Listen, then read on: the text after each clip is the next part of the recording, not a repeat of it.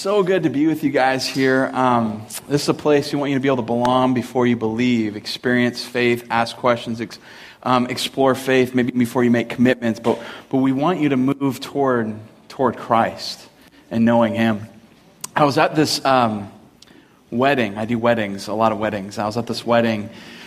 And I was on the stage and I was looking out over the crowd. It was outside and it was uh, the hottest, most humid day of August, and we've had some hot, humid ones, haven't we? It was this last August, just a few weeks ago, and I was I was in full like wedding regalia. I had like you know like the wool like I don't know why I bought wool shirts like they're made out of wool, and I had my suit on and tie on, and it was just I was sweating like a pig.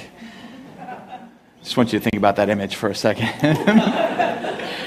And I looked over, and uh, my friend Mike, Michael Rabb, the guy who was leading worship, if you didn't know Mike, he's, he was there, and uh, Sam, another friend, was there. And um, they were just beaming. I mean, sweat just glistening off their faces.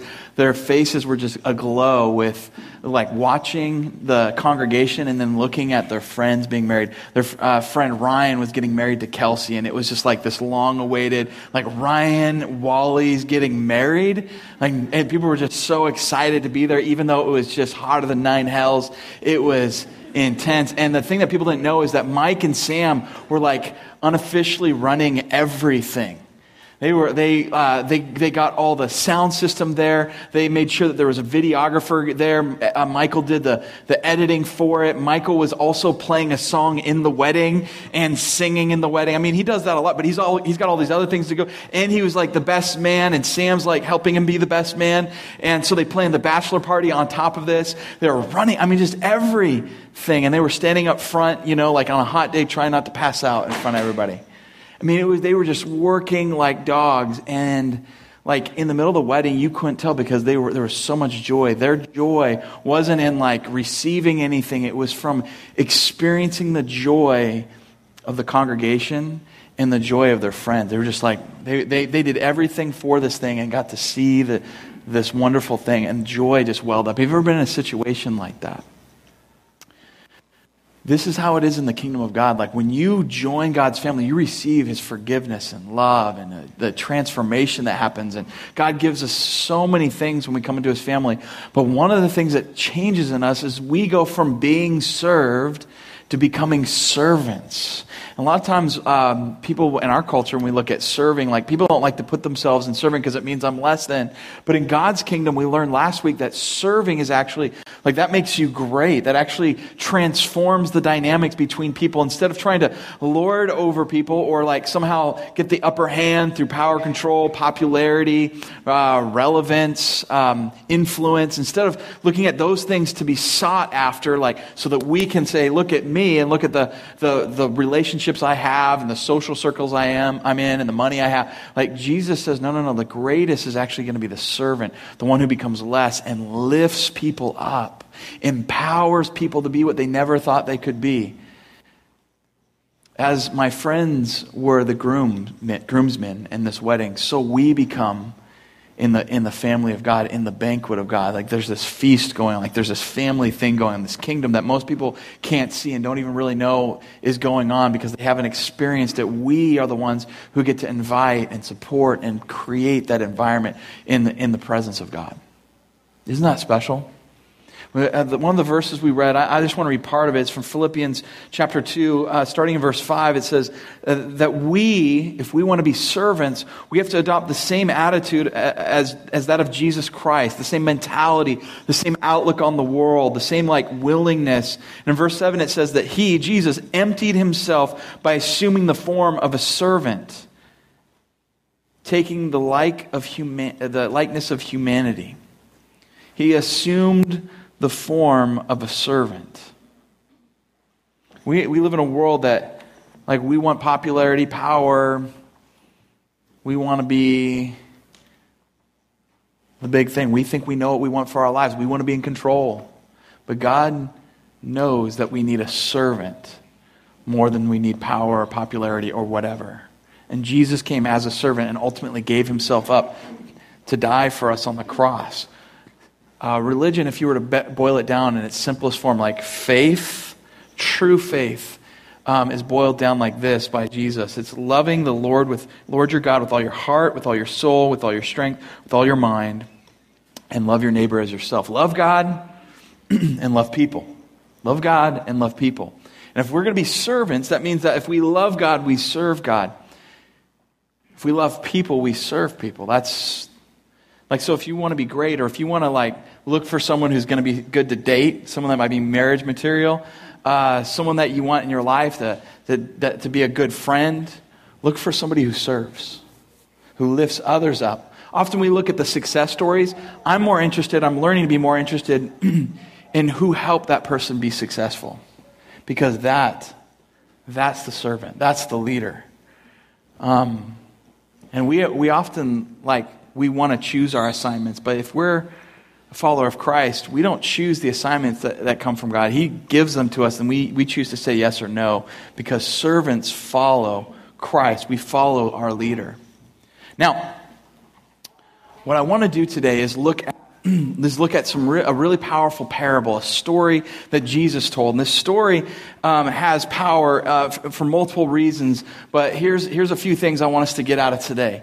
The, the first is when we go through this story, uh, Jesus, being the genius uh, teacher and storyteller he was, actually um, has two layers. He has multiple layers, but two layers to this story, two perspectives that are transformative if you let, if you let him. It's kind of like his left hook and then punch to the gut. Like Jesus has a way of getting to the heart um, in amazing ways, and especially through stories. So I want us to see through two perspectives, and then there's three tasks we're going to be we're going to be learning that are the tasks of those who would serve God, who would serve Christ. The three tasks, and uh, briefly, the tasks are preparing inviting and enjoying. And we'll go more into those in a little bit. But let's start with this story. If we really want to dig in to what is, what is it to be a servant, we have to have the mind of a servant. We have to understand what, what serving really is. And so the story Jesus is telling to a group of people, there's, there's a wealthy man that's invited Jesus and his disciples and all the people who are following and all these wealthy people and religious leaders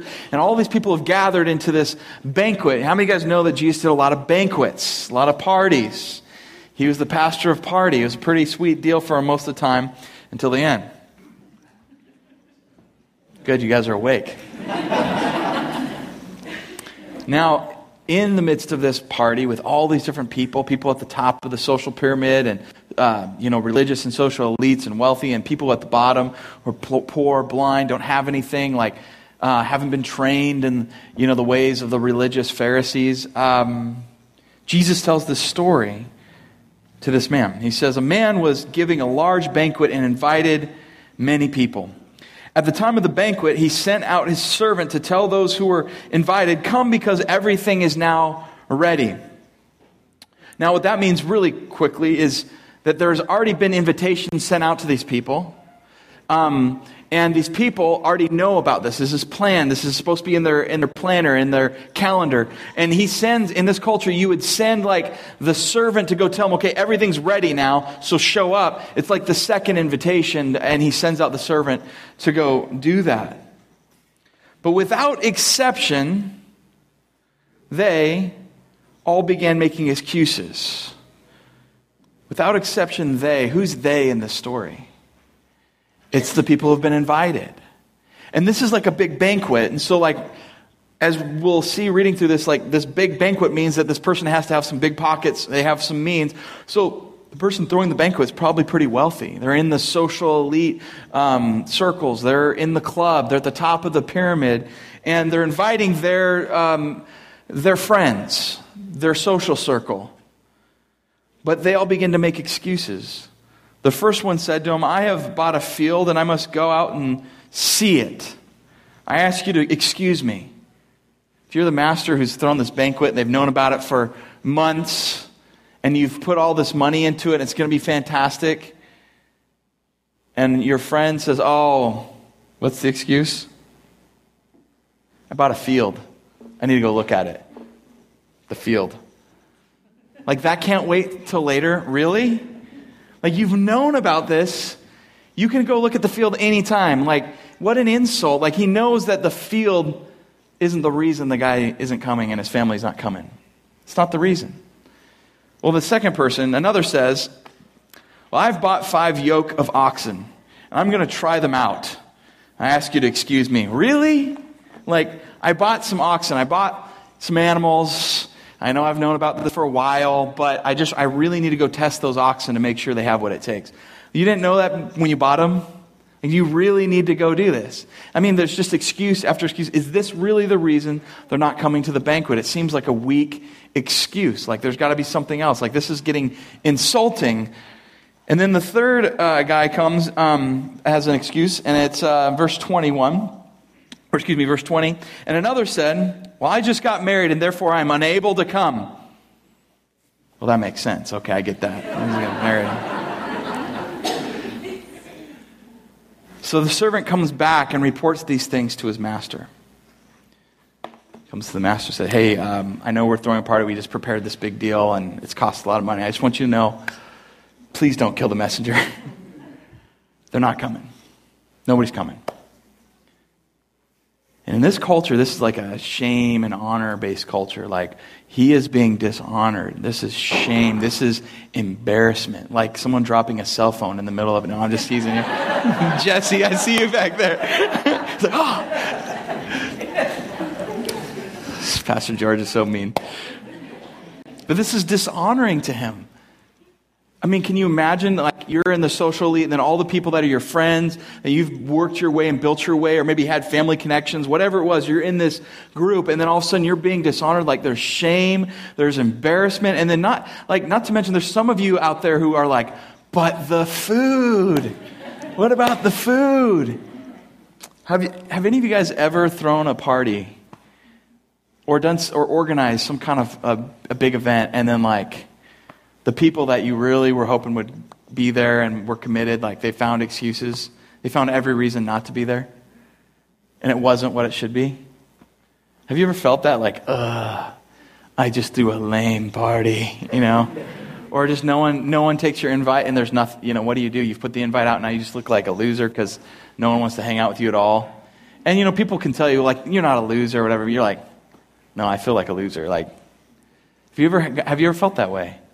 So, normally in this situation, in this culture, and I think probably in ours, the normal response if no one's coming and like there's already been enough embarrassment by them like pushing away, their disassociation, that you just cancel it, right? Like in this culture, you just cancel it, lick your wounds, and like try to figure out like why, what did you do to cause like this response in the in your friend group? Like I must have done something wrong. So you'd cancel it. But in this story, the master hears the bad news and he has a shocking response. This is not normal. Like, as Jesus is telling the story, um, people are leaning in, right? And he says, um, servant reports these things to the master, and he says, in anger, the master of the house told his servant, Go quickly into the streets and the alleys of the city and bring in here the poor, the maimed, the blind, and the lame. Like totally shocked. This does not happen. Like people that are listening are like, what? This is this doesn't make sense. And you're seeing this reversal where like the wealthy who are always included get excluded. They choose the exclusion, and then the, the, the people at the low, like the bottom of the pyramid, the bottom of the heap, the, the nobodies become somebody. And it's not even enough. Like, there's such an extravagance to this. Like, the servant comes back and reports, says, okay, what you ordered has been done. We've, we've brought those people. They're coming. But there's still room. There's still room. The master told the servant, go out in the highways and the hedges. Go beyond, like, go to like the, the Gentiles and go to the, the people that no one would ever invite or even think about and go out to them and, and make them come in. Compel them to come in so that my house can be filled with people. For I tell you, not one of these people who are invited, who disinvited themselves, will enjoy my banquet. Now, here's the thing. The first, there's two perspectives we have to understand this parable. The first perspective is Jesus is talking to a wealthy man who's inviting Jesus into his life and to experience him, to belong. And, and he's attracted to Jesus but I don't know that he's committed to Jesus. Do you know the difference? Like he's he's attracted to Jesus, but I don't know if he's made a commitment. There's kind of like this interest. So he's bringing him, and Jesus says, Hey, hey, I, gotta, I need to tell you something. Here's a story, and the story is going to tell you, like, the path of you, that your life can take. And guys, this is only for him. Whenever Jesus would say, Hey, this, I'm telling this story for him, guess what everybody else would do? What? What's going on? Sometimes I'll say it in here, you know, this is only for Christians, or this is only for non Christians. I just want you to listen. You know, most of the time people don't just start sleeping. They're like, oh, good, it's not me. People lean in because we want to, what, what's, what's being said? Like, I want to know that. Like, if he gets to know, I get to know that. So Jesus tells this story, and what, what we're seeing here is he tells a story about a wealthy man who's interested in Jesus, attracted to Jesus, but hasn't made full commitment to him, who's got one foot in his old wealth community, like the, the elites, the religious and social and financial elites, like the top of the pyramid. He's got one foot there. But then he's being attracted to this other community of like ragamuffins and weird and low class and like people that he wouldn't normally associate. And he's being pulled toward Jesus with this other community of just mixed, like weirdness. You can't, you can't even put your finger on it, like how weird it is, but how somehow it's compelling. And so all of a sudden he, he's finding himself in the midst of this banquet, throwing this banquet, and Jesus is telling him about a man like him who threw this banquet. And, and, and Jesus says, and then when he invited the wealthy and his friends, they all disinvited themselves. What it's saying is they all shunned him. Why? Because he's moving out of their group or the norm and the social expectations for that group. And he's moving into another group. The people who are lesser and have less than and aren't good enough. And they're, they're, they're the somebodies, these are the nobodies. And so they're shunning him. And Jesus saying, if you follow me, there's going to be a point where everyone's excited about a party, but when you start inviting the people that they don't want at the party, they're going to start shunning you and rejecting you. Do you guys see it? And there's this powerful moment where Jesus paints a picture for those of us who would want to be a part of the banquet of God. Like, I'm willing to bet many of us have come from a group, from a family, from a uh, social uh, status where maybe we've had one foot and can feel this tension in, in, in our, the family we're from is like they're atheists. No, they, they laugh at people who believe in anything that they can't see, touch, smell, that they can't prove empirically. I mean, it's a joke to them. And all of a sudden, your heart's being compelled toward Christ in the Jesus community. And they're like, that's a joke. And all of a sudden, you start feeling the tensions and you start maybe even feeling like ostracized. And you ever felt that tension?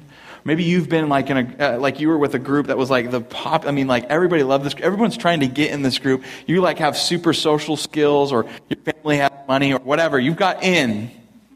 You got in somehow. And then all of a sudden, like, this community that Jesus is, is, is, painting a picture of and creating that's not about like our, how much we can gain for ourselves, but it's about how much we can give away. It's not about our selfishness. It's about our selflessness. It's about the way of the cross. It's about loving other people, loving God, loving people. And it's like, it's like totally breaking all the paradigms in your brain. And it's, and then all of a sudden you're starting to move toward it. And what do you feel over here when you start putting your foot in this camp? What do you feel? Tension tension. Whether it's money, it's social status, it's like, like or just a club, like this is my small group and I, that this is who it is, this is it, and you're getting pulled out. There's tension. And Jesus says, Who are you trying to please? Do you see that you, they've become your master? You can't serve two masters. Who are you trying to gain approval?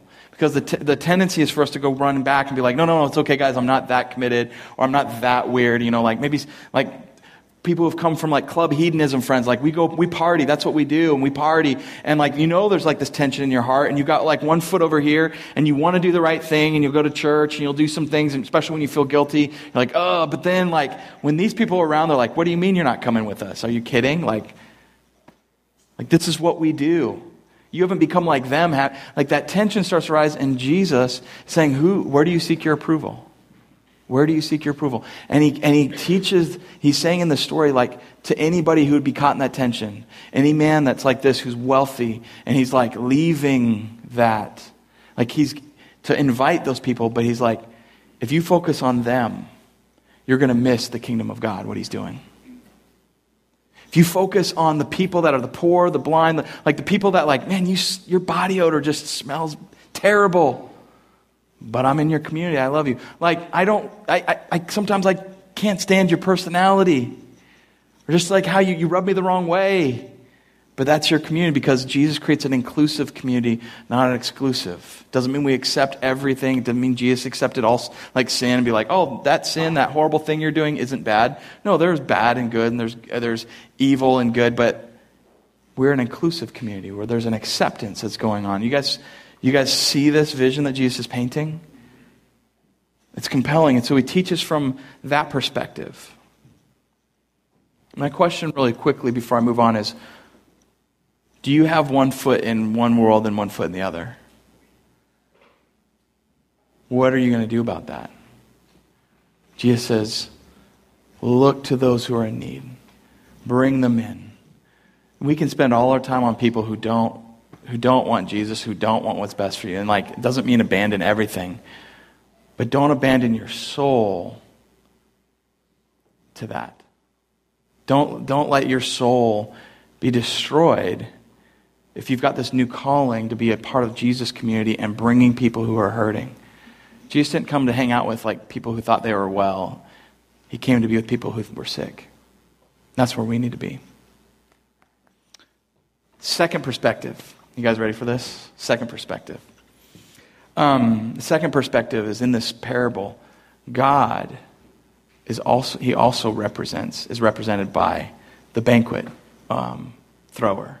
The man who's throwing the banquet is God. That God is longing for his sons and daughters people who have wandered off, people who don't know him, people who are lost and broken, to be brought into his home, brought into his place of joy and life and love. And so, like the Father's heart, you have to, the gospel, the good news is that, like, though we were, we've excluded ourselves from the kingdom of God because of sin and brokenness, God sent his Son to die outside the city in, exclu- in exclusion, like being rejected, so that we could be accepted, so that we could be included in God's family. And the, and the invitation of God is always to join, always to join. God, I'm not good enough. I like I'm imperfect. I've got some really bad stuff in my past, in my heart currently. i am struggling with this. God says, "Come in, come in." He creates a community. God is the God of the banquet. And then we become his servants. We're like my friend Michael and Sam, the groomsmen, who get to like have joy not by receiving everything, but by giving everything. So, three things that are really important from that perspective. First one is preparing for the banquet. Preparing for the banquet. You might want to take your notes out if you have them. Preparing for the banquet. Verse 17, at the time of the banquet, he sent his servant to tell those who were invited. Like, go tell them, come because everything is now ready. Now, um, everything is ready. It, just, it didn't just get ready. How many of you guys have had company over recently? Did the house just get ready? No, I mean, unless there was someone in your house that got it ready for you, no. No, it ha- like it takes work. Um, when I was a when I was a kid, my family would have company over probably once a week, once or twice a week. Always have company over, and that meant on Saturday because we uh, we usually have them over on Sunday. On Saturdays, it was like cleaning day, so it was like you know I had to do. We all had our different chores. You have to get the, uh, vacuum the carpet. We had to, uh, I, I, had to like dust all the antiques. My parents had a lot of antiques. Got to dust those, clean windows, clean the bathrooms, clean our rooms, get everything going. And in the midst of this, like my, I was always learning that my standard, as high as I thought it was, was never as high as my mom's never quite where it needed to be because company's coming and she wanted it at a certain standard. I want them to know that they're loved. My mom is such a detail person. I mean, when people would come, like the house would be ready, but she would be serving them. Like, do you want, you want some tea? Do you want this? Uh, you, you, don't want tea? How about this? How about some Diet Coke? And she'd be, have food, and she's just such a great host, you know? And, um, we, but it took preparation. We had to get ready. I remember sometimes, like, um, you know, the bathroom wouldn't quite, you know, my standard is like, let's make sure the countertop is clear and all the puddles and toothpaste is kind of, you know, taken care of. It's good. My mom would walk in there. What in the world? George! You know, I'd be like, ah. She'd pull me in. She's like, look at this. And she'd, you know, rub the side of the bathtub. She's like, this is disgusting. It's like, clean that toilet. Did you clean it? Uh, yeah. It doesn't look like anything happened. Clean it again. You know, like, it had to be up to the standard. And she's like, I'm going to be back in, a, in, a, in an hour. I'm going to go pick up some food. Better be clean. Got an hour. Okay. And then all of a sudden the TV would start calling. There's some show on, you know, like Saved by the Bell, something, you know. I just show. My mom would get back. George, why do you? I, you get in. I'm like, ah. And, you know, I'd have another two hours of cleaning. we have to prepare for people. We have to be ready for them.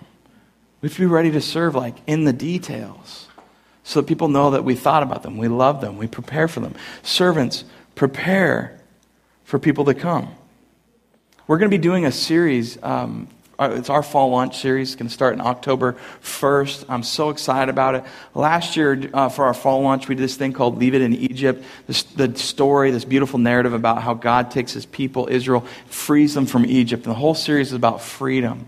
You can look it up online. Um, on YouTube for Whitewater and check it out. But we're going to be continuing that with the journey. It's going to be fantastic. It's going to be the journey of Israel through the wilderness. And it really is like, how do I, I figure my spirituality, my relationship with the Lord out? Um, like on this crazy thing called life and in the middle of this journey. And it's one of the most fantastic and real and gritty stories. Like it doesn't hold back. And we're going to be going through this, and it's the journey, and it's going to be helping people recognize where are you at in your journey? Where do you want to be? What's standing between you and the Lord and getting where He wants you to be? It's going to be fantastic. And guys, we need to get ready for the banquet. Does that make sense? It's preparation time. In the fall, this is one of the hardest times for people. There's seasonal depression. Um, people's families, uh, all, for whatever reason, start falling apart at the seams in the fall and in Christmas time. It's just, uh, uh, even though it, it can be really nostalgic, it can also be really hard for people. And people are more receptive during this time. And so, are we ready to love them, the ones who are hurting and broken, and bring them in? That leads to the next point, which is that servants in this story are inviting people to the banquet. Our job as servants is to invite people to the banquet. Then he told them a man was uh, giving a large banquet and invited many people at the time of the banquet. He has sent his servant to tell those who are invited, Come because everything is now ready. And so they say, uh, oh, excuse me, it says, Go quickly to the streets and alleys of the street and bring in here the poor. Bring them, invite them over and over in this passage. Bring, invite. And then verse 22 Master, the, uh, the servant said, you, What you ordered is done, and there's still room. And then the master told the servant, Go out into the highways and the hedges and make them come in, like compel them to come in, so that my house can be filled. We serve a God, the Father, who has a banquet, and there's always room. There's always room. Like, you know, it's funny, the servants are like, you know, like, there's, there's still some capacity. And a lot of times, us as servants, we get really concerned about the capacity of the room, or like, man, I like this group that I'm in, like this size. I just feel like I can connect with people. And if it gets bigger, I just don't, you know, I can't connect. And so, like, let's keep it smaller. You know, I just like the size of my church because then I can connect with people. And don't get me wrong, friends, I, like, I love being able to get to know most of the people in our church. But I remember when Whitewater was just like people meeting in a home. And if we'd been like, you know what, like let's plant Whitewater Church and have be a great church, like like the best place you'll be, but let's just make it for us. I wouldn't know any one of you, any one of you. Um, don't worry about the room. Worry about whom. Whom are you inviting? Don't worry about the room. Worry about whom. God wants His house filled with people. He wants it filled with people. There's this like mentality that happens. Like I was living up in Bellingham um, in, in, college. I remember there's this area where like a lot of wealthy people would would live, and it was really hard to get into. And it like you had to pay a lot of money, and you had to work through a lot of red tape to build a home. It overlooked the ocean. It was beautiful. Everyone's trying to get in there. It was a status symbol. I'm sure there's nothing like that in Puyallup and uh, people were fighting, and people would fight, fight, fight to get in there, and you know try to break the rules that people were making so that they couldn't join because it's, it's, exclusive. It's a club. You have to be part of the club, and you're you're not wealthy enough, or we don't want it to get any bigger. Until like I have a few friends that got in, and they're like, "Oh yes, they let me in." And then they turn back around, and be like, "Yeah, but no more, no more people. We need to draw the line here." And um, Jesus said On this I'll build my church. He's talking about Peter, about people. And the, and the gates of hell will not stand against her. Did you know the church is the only thing that's going to last? It's going to last corporations, it's going to last, outlast businesses, it's going to outlast countries, nations, has outlasted. And it's always growing and always expanding. And who, like our Father has room. We're not to worry about the room. We're supposed to worry about whom. Whom are we inviting? Our job is to invite. Our job is to prepare. Our job is to be ready. Are we ready? Are we going to be like those servants in that parable in Luke 12 that get given the keys to take care of the house and the master leaves and they're supposed to do some stuff and they know nothing? And the master comes when they don't expect and he's like, What's going on? It's like my mom walking in the bathroom. George, what's going on? Are we ready for company? Are we ready? God loves people. And here's my other question. For uh, when we get that mentality, and I, I, I, understand it. I've been there before, like wanting to, man, we want to keep this nice for me, and let's just keep it at this size, and you know, like these people I know. Let me ask you this: Who do we leave out? Who do we leave out? Like God so loved the world, He gave His Son, so that anyone who believe in Him would have eternal life. Anyone. Our job is to invite people, to bring people, to get them there. And notice in this story, like the weak, the sick, the blind, the lame, they're all in transition, they're in trouble, they're in trial. One of the signs that God is, use, uses to tell us, hello, invite, Bring them into your life. Bring them into your community group. Bring them into your church. Is like when people are going through transition. If someone tells a story of going through great transition, it's like, uh, like, like, hello, like love them and, and, and see if they'd be interested in having a community that they need that loves them. They can say no, that's okay. But focus on inviting. On whom are we going to invite? And often when people are in transition or in trouble, in trial, that's God saying, invite, bring them in like they need Jesus. Am I speaking to you guys? We're to be the ones who invite and the ones who bring. Last piece is this enjoying the banquet. Enjoying the banquet. I love that in this story, like the wealthy, they opt out. Now, the guy is wealthy, and not all wealthy people opt out. The story is just about there's anything can keep you from, from taking the invitation of God. Someone's wounds and, and their lack of resources could cause them to reject an invitation, too. But I love in this story that it just is proving the point that, like, the banquet of God is not about employment, it's about enjoyment. The banquet of God is not about our employment, it's not about our status. It's about having joy connected to the Father. I, I, want us to be a church where like we're like Sam and Mike looking out at you know all these people that we didn't know and looking at our you know our friends, us looking at God and seeing His joy and seeing the transformation of people. Invitation leads to transformation. Invitation leads to transformation. And you and I, when we prepare and when we get ready and then when we invite and then we, you know, are here, like our serving doesn't stop. We're not just like, okay, you're here, someone might love you. Like that's when the real serving begins. And it's our joy to serve. Even if we're like in humid 98 degree weather, sweating like pigs, and we're tired, we're doing it because it's worth it. It changes lives. People need a place where they can belong before they believe. People need God's love. They need it. Do we come to church in, with invitation, with preparation, and, and looking for God in expectation of transformation? Do we expect God to show up? Do we expect Him to change people? Do we expect Him to change our lives? I want to invite you into that kind of life where God is moving. We're going to be having this thing next week. If we think about preparing, we're going to be having this thing called open house. It's after this service. And, and we're just going to clear the chairs and we're going to have different you know areas where you can go look at here's this area of serving here's this area of serving here's how uh, whitewater blesses the community there are different teams and I, I just want you to be thinking about this, this this week you know what team could you be joining and even if you don't have much time or you don't think you have much talent or whatever like i'm telling you if you give some time to god he's going to use it if you give some of your talent to god he's going to use it you give some of your treasure to God, He's going to use it. God will use what you can give. And the more you give, the more He uses. Next week, we're having this thing, open house. Come check it out. Look at the teams and see if you can help us prepare for fall launch. And who's going to come? Who are we inviting? Who are we bringing that needs Jesus? Who's in transition, trouble, trial? This is the bank of God. I love. I'm just going to leave you guys with this. Um, what you ordered has been done. What you asked, we've done. How cool is that to be able to come to Jesus and be like, hey, what you've asked me to do, the tasks of a servant to prepare, invite, and then enjoy and serve. Like, it's been done. And then the response and then the continued response is, We've done what you've asked, and there's still more room. The Father wants his house to be filled. We're, we are a movement sparked and, and empowered by God to change lives. Do we believe it? Let's pray. Father God, we love you. We're so grateful for you.